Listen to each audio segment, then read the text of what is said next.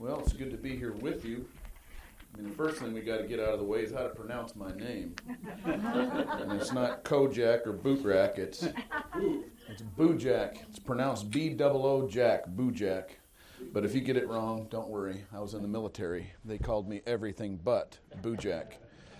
So we're going to be in Philippians chapter number three today. I appreciate your prayers for us. Um, we're going to be doing a lot of traveling over the next six months or so during this transition period.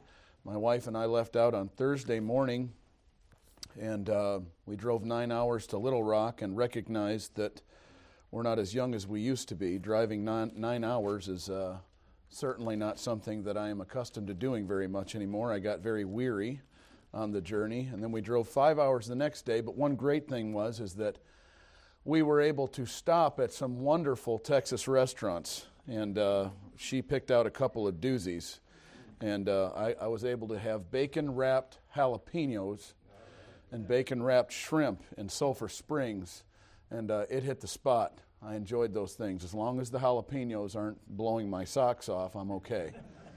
I've had some people tell me that those aren't that hot, and then they get after me, and uh, that's probably not a good thing. Uh, Philippians chapter number 3, we'll begin our reading this morning in verse number 10. Of course, we know that the Apostle Paul wrote the book of Philippians when he was imprisoned. And so there was a lot of things that he could write about where he was going through issues and things in his life that were undesirable. But many times, as he wrote the book of Philippians, you wouldn't know that. You know, for instance, in chapter number four, he says in verse four, to rejoice in the Lord always. He wrote that from jail that should be an encouragement to us that even we, in our situations that we are at today, should be able to rejoice in the Lord. That's actually a secret to remaining grateful and happy with the Lord. But Philippians chapter 3, Paul said this that I may know him and the power of his resurrection and the fellowship of his sufferings, being made conformable unto his death, if by any means I might attain unto the resurrection of the dead. Not as though I had already attained, either were already perfect, but I follow after, if that I may apprehend that for which also I am apprehended of Christ Jesus. Brethren, I count not myself to have apprehended, but this one thing I do, forgetting those things which are behind, and reaching forth unto those things which are before. I press toward the mark for the prize of the high calling of God in Christ Jesus. You know, as we consider this passage this morning, um, we know that it is a great privilege that we have to be saved by the grace of the Lord. It brings us into a relationship. Salvation, we always say as Baptists, salvation is not in a prayer, it is in a person. Somewhere along the line in the United States, uh, people began to assure people that they were saved based on the fact that they had repeated a prayer or said a prayer. There is no magic prayer in order to be saved. In fact, I personally prayed the right words to Christ five different times and was not saved because my prayer was not coupled with faith. It requires faith in order to be saved. And it's not so much in the words that we say, it's what's going on in the heart the scripture says that in the book of Romans in the 10th chapter. But when you receive Christ as your Savior, you enter into a relationship with Him. A new life is birthed inside of us. This is why it's called being born again. You know, when we baptize someone after they're saved, baptism isn't something that you do in order to be saved. Even some people who have gone to Baptist churches at times believe that their original sin was washed away by the waters of baptism. I remember at Rising Sun when I was knocking on doors and I was dealing with actually a former church member. His mother was passing away, and uh, she had talked to me about her conversion experience, how she'd been saved. And her son, who was a part of more of a Church of Christ line of thinking, kept re- saying, I remember when she got baptized. And he was likening baptism to salvation baptism is not salvation. Baptism is an outward sign of something that already happened within you. Our relationship with the Lord started when we received Him as our Savior. that salvation can never be taken away. Now, when we get baptized, we're buried just like Christ was buried, and we're raised to walk in newness of life. That, that new life, after we're baptized, should signify that there is a great change since I've been born again. Now, there could be any number of people inside this room today who do have a relationship with the Lord, whose relationship with the Lord has waned. Sometimes people get their lives right with the Lord. Have you ever been there? You've been out of the will of God, haven't been praising the Lord the way you're supposed to, hadn't been living the way that you're supposed to. So, salvation means that we have been declared righteous before God. My salvation is not predicated on my behavior. I don't keep myself saved. My salvation comes by the grace of God. Now, I can do wrong and the Lord will discipline me. I certainly don't show the Lord that I'm saved or show others that I'm saved by living a life that is apart from God. But one thing is for sure once you become a son of God, you cannot be anything less than a son of God. You are brought into a relationship with Him. Now, that is not to say that you can ever fall out of favor with the Lord or begin to live a life where many people on the outside couldn't see that you were saved. But salvation means that we've been declared righteous. So the scripture says here in Philippians chapter 3 and verse number 9, it says, And be found in him, not having mine own righteousness, which is of the law, but that which is through the faith of Christ, the righteousness which is of God by faith we know that in our United States court system, sometimes a judge will drop a gavel and he'll render a verdict against the defendant. Likewise, we know that God is our judge. The Bible says that shall not the judge of all the earth do right. I'm thankful that through Christ I can be justified. The Bible talks about that we were justified by faith, Romans chapter 5. When we believed on the Lord, we have been declared righteous. Not my own righteousness. I don't go to heaven because I am good. I go to heaven because He is good. I don't, I'm not saved because I lived up to the righteous standard. I did not live up to the righteous standard, but there was one who did. His name was Christ. The Bible says, And He, God, hath made Him, Christ, to be sin for us, who knew no sin, that we might be made the righteousness of God in Him. So we're made righteous when we believe on Christ. And so when we come before the Lord, we are declared righteous when we get saved. So the Bible says in John's chapter 15 and verse 5, I am the vine, and ye are the branches. Now, in the culture of that day, one would have understood this agricultural parallel. I don't know how many of you were like me. I, you may have been born and raised in Texas. I was born and raised in East Detroit, Michigan.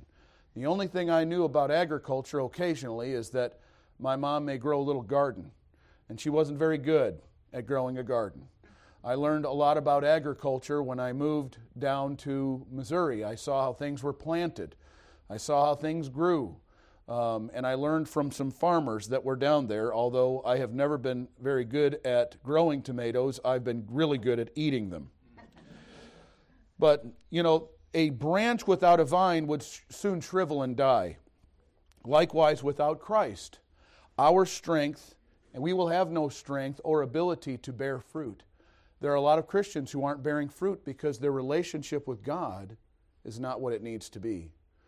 And so today, I want to encourage you all in Sunday school to consider this subject of building your relationship with God, especially as we come into the to the new year. The scripture talks about it, this in Ephesians chapter 2, verses 19 through 22. Now therefore ye are no more strangers and foreigners but fellow citizens with the saints and of the household of God, and are built upon the foundation of the apostles and prophets, Jesus Christ being the chief cornerstone, in whom all the building, fitly framed together, groweth unto an holy temple in the Lord, in whom ye also are builded together for an habitation of God through the Spirit.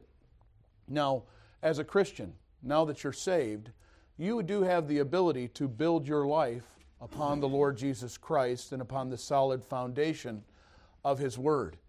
You ever met somebody who was building on the wrong foundation? You ever met somebody who thought they had the answer, but their answer that they were finding was in the wrong place? You know, uh, the songwriter had it right when he said, My hope is built on nothing less than Jesus' blood and righteousness. You know, the amazing thing about many Christian lives is that we may have mastered the art of giving the illusion of spiritual success, while truly at the foundation, the foundation is crumbling. You meet people who have a relationship with God, yet their life is filled with fear. Their life is filled with anxiousness and anxiety. Their life is built and their, their heart is broken in some way.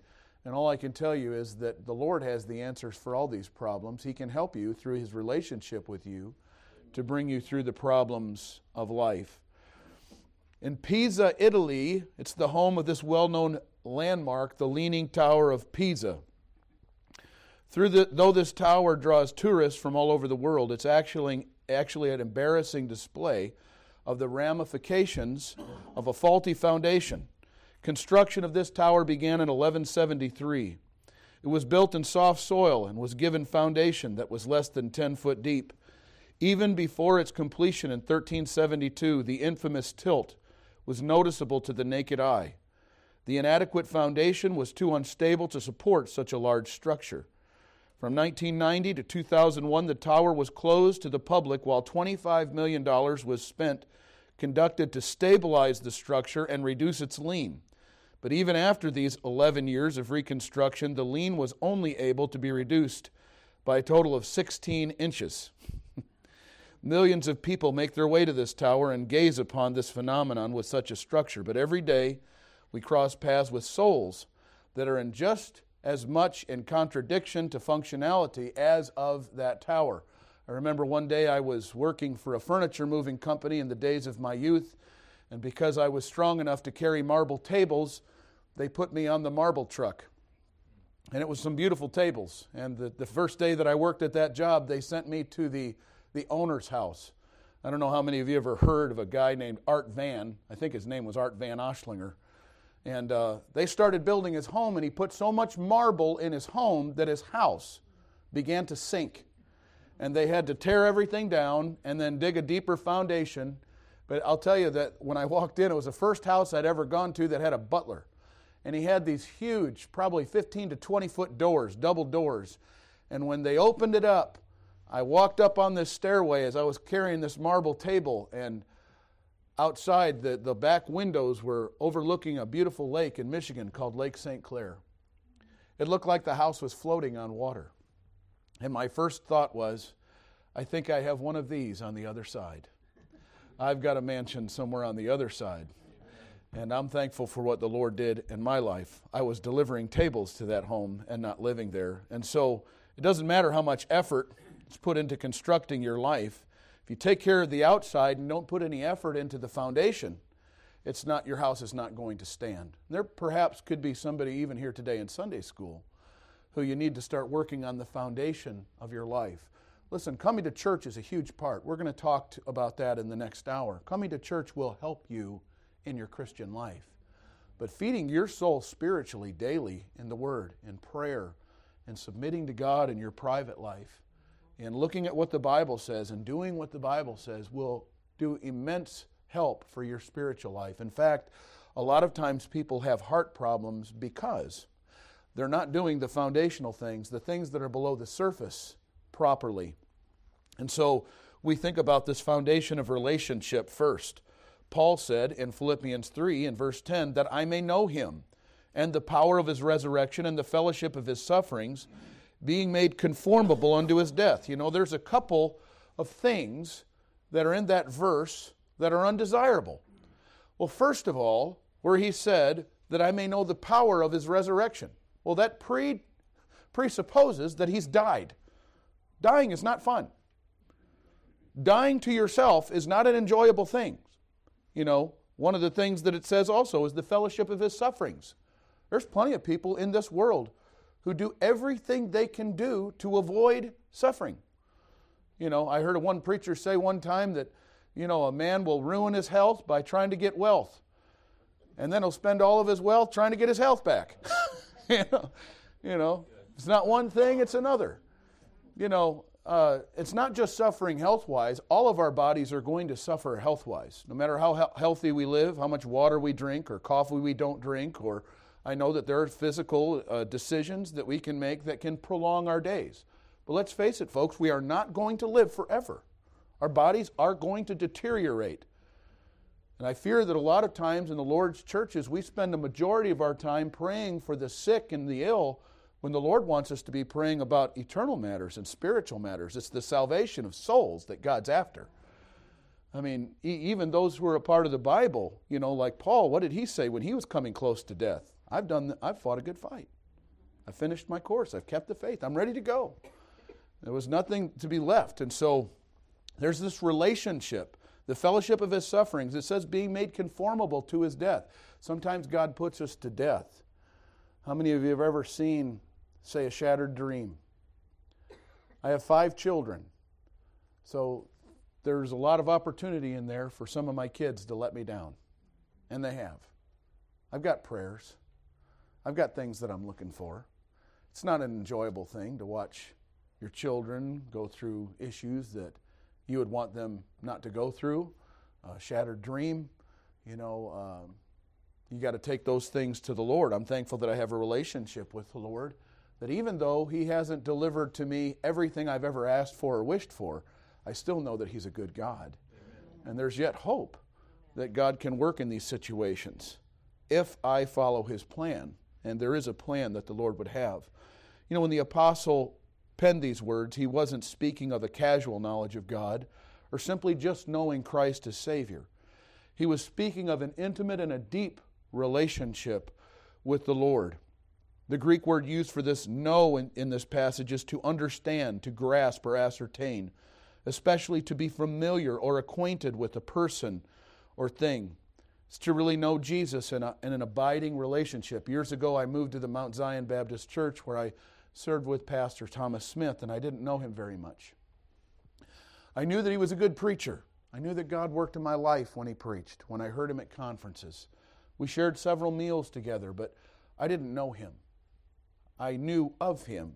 I was a casual acquaintance with him. Some of you have more casual acquaintances with me, and obviously over time and observation, you're going to get to know me and my family a whole lot better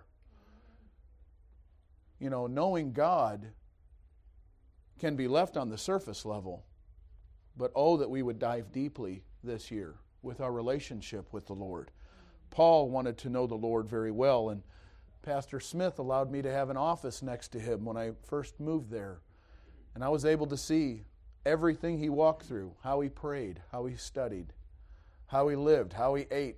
I knew his breakfast routine, I knew his coffee routine.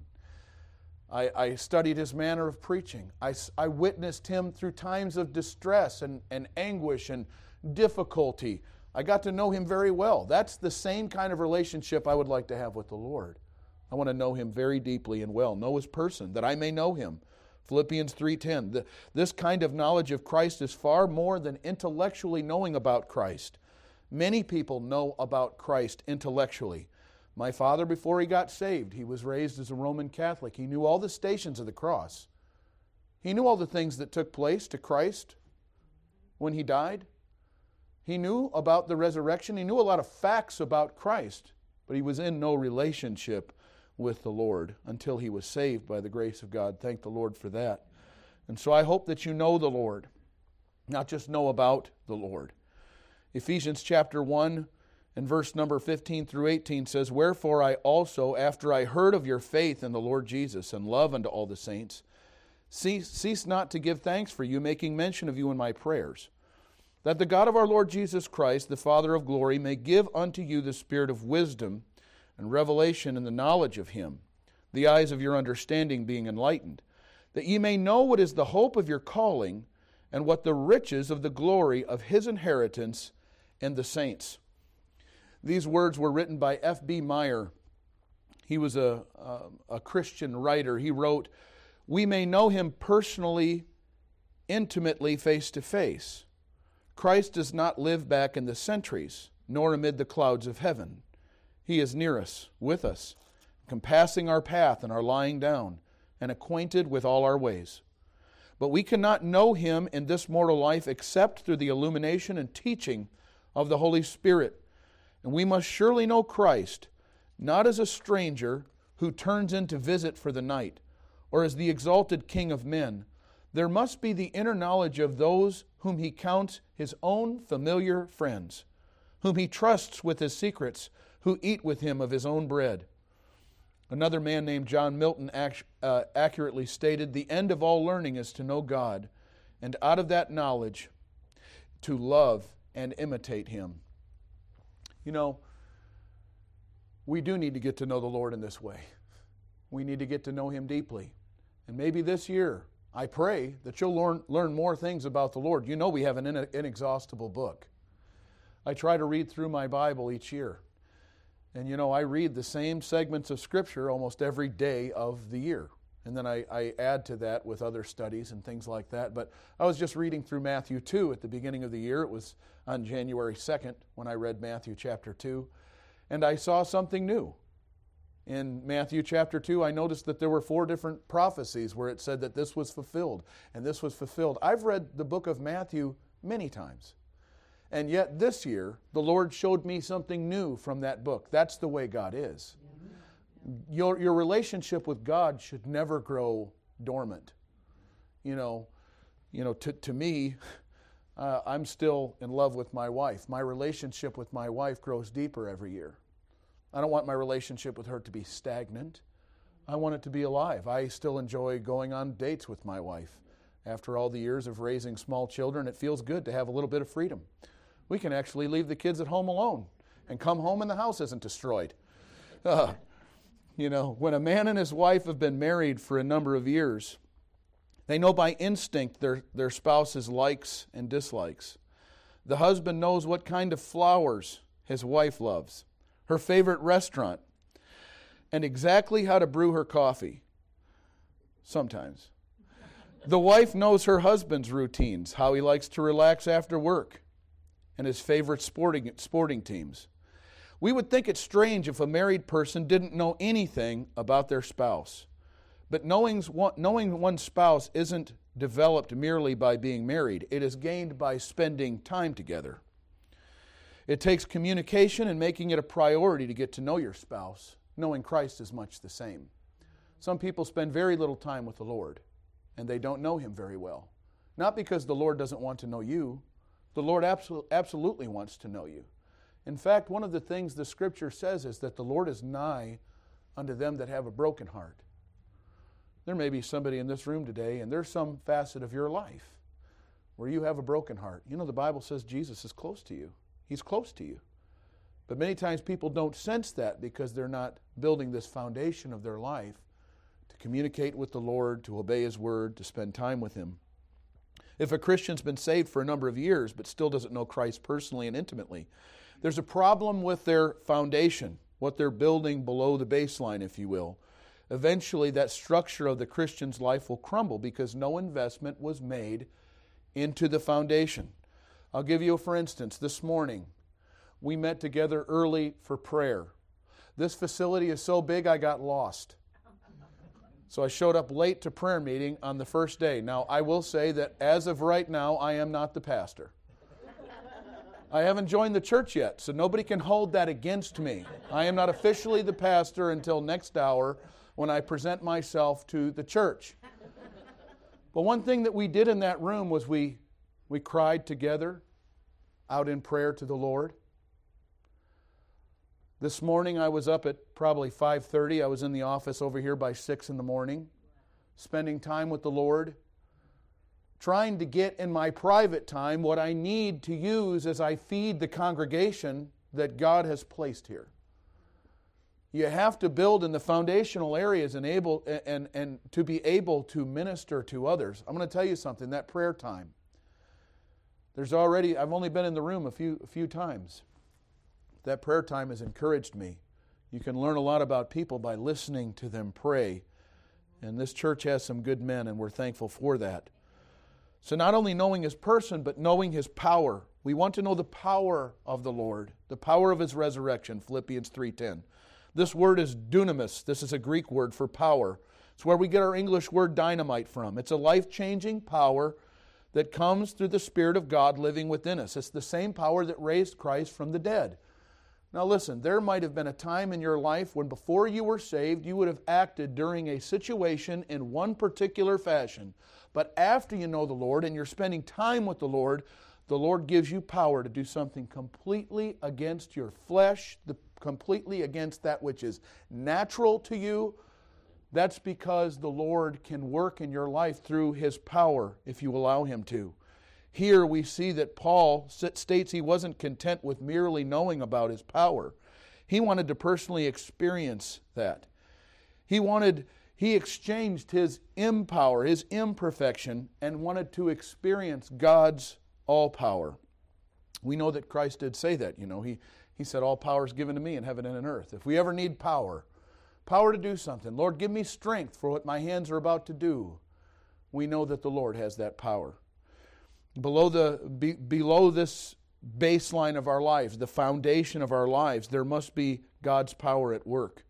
We need to be experiencing the manifestation of His power working through our relationship with Him. And not only that, we need to know His presence. Have you ever just needed to know that God was there with you? I remember my friend Aubrey Brown, who's gone to be with the Lord. His 14 year old son was stricken with leukemia, and over a period of two weeks, he watched his healthy son die in front of him and his wife. The more they prayed, the worse he got.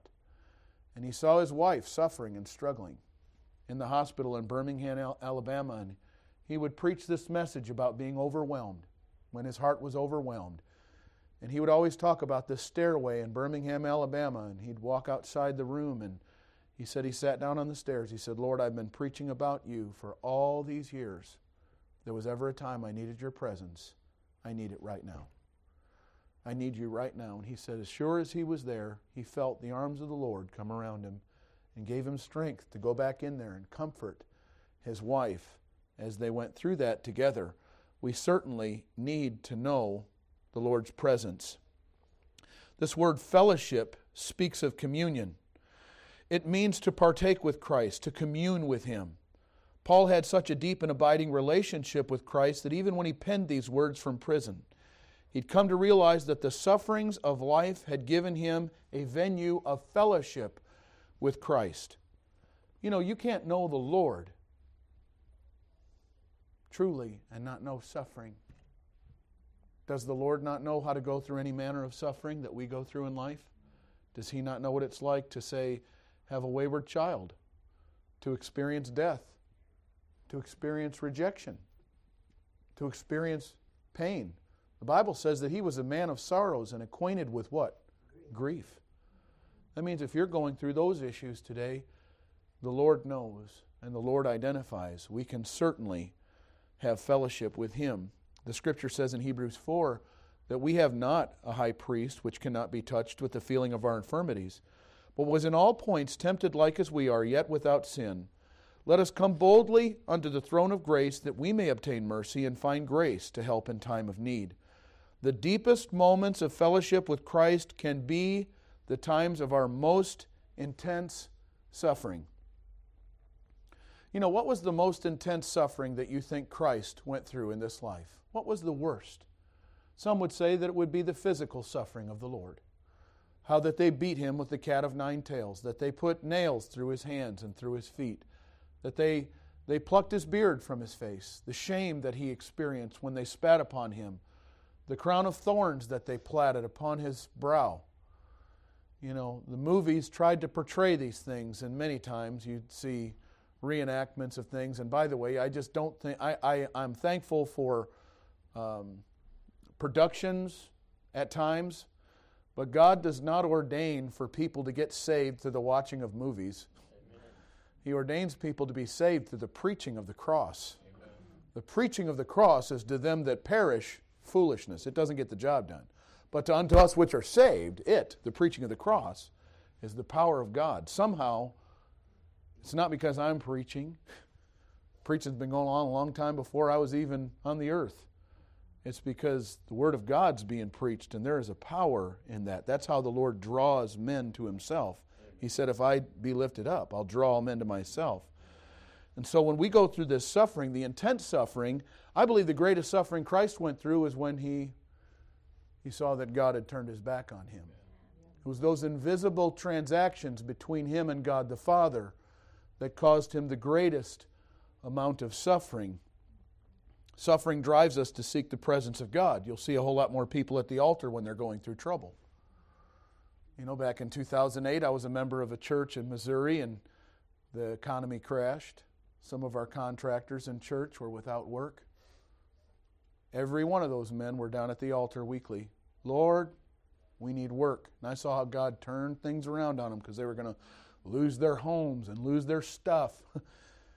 God came through and He helped them.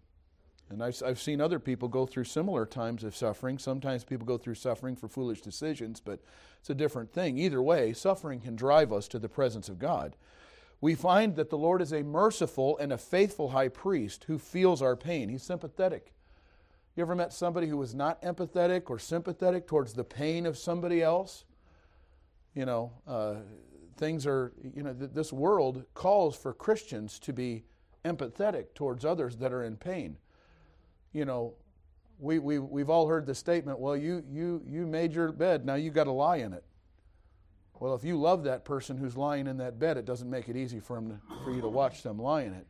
It might be necessary to watch them lie in it. Doesn't make it easy because your heart is moved towards those, especially those whom you love. But the Lord can use those times of suffering as a means to inspire your faith. Where is your faith?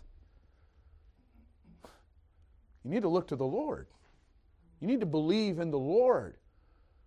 God needs to see you believing in Him even if you don't see the way ahead, or even if you don't know how the story is going to end, even if you don't know how everything's going to work out. Thank the Lord that we can know Him in His suffering. In the early 1400s, there was a man named John Huss who was a Catholic priest, appointed in Prague at the Bethlehem Chapel. Through the preaching of John Wycliffe, however, Huss began to see the error of this church in preaching salvation by works. Huss began to boldly preach the truth of salvation by grace alone to his congregation. This gained the attention of people, drawing crowds and resulting in many being saved. Meanwhile, the Pope promised forgiveness of sins to all who supported his leadership. Huss did not cower from clearly pointing out the fallacy of the Pope's declaration, for only Christ can offer remission of sins. This caused great suffering for John Huss. He was burned at the stake because of his refusal to comply with the Catholic Church's teachings. As the wood was lit and the flames licked his body, Huss cried out, What I taught with my lips, I now seal with my blood. Lord, I commend my spirit to you. John Huss could say that he knew the fellowship of suffering along with Christ. Like Paul, he did not seek to elude suffering nor fold to the pressure. He had a foundation that was far deep, deeper than the pain that he experienced at this time. We live in a far different day today when very little suffering like this is going on. But back during those days, when people made a stand for the truth and preached the truth, they could be imprisoned or drowned or even burned at the stake. When we have an abi- abiding relationship with Christ, we can come to know Him in a way that is deeper than just a surface knowledge. His power and His presence can become real in our lives in a way that sustains us. This is, this is what it means to build a foundation, a relationship with God that will last a lifetime. Now, next week, when we reconvene in Sunday school, we'll talk about the formation of our faith. We don't need to just know the Lord and we should know the Lord in His person, in His power, and in His presence. And I hope these are things that you're seeking after this year of 2023. May God put a blessing on the teaching of His Word. Let's pray. Our Father, we come before you and we thank you, Lord, for these that have gathered to Sunday school. Lord, we know that other classes have been taught this morning, and we pray, Lord, that you would take the teaching ministry of this church that, Lord, you'd fill our Sunday school classrooms with people to teach about you, to teach the Bible to. Lord, I especially pray that you would fill this church up with little children and with families. Who, Lord, these children might be able to be saved, that they would have a chance in this evil world. Lord, we pray you'd use this church as a beacon of light and of hope. And I pray, Lord, that you'd use every person in this room to bring their friends and acquaintances to hear the preaching of God's Word, the teaching of God's Word. I pray, Lord, that you'd use every faculty of our church. We might do your work in this place. We pray these things in Jesus' name. Amen.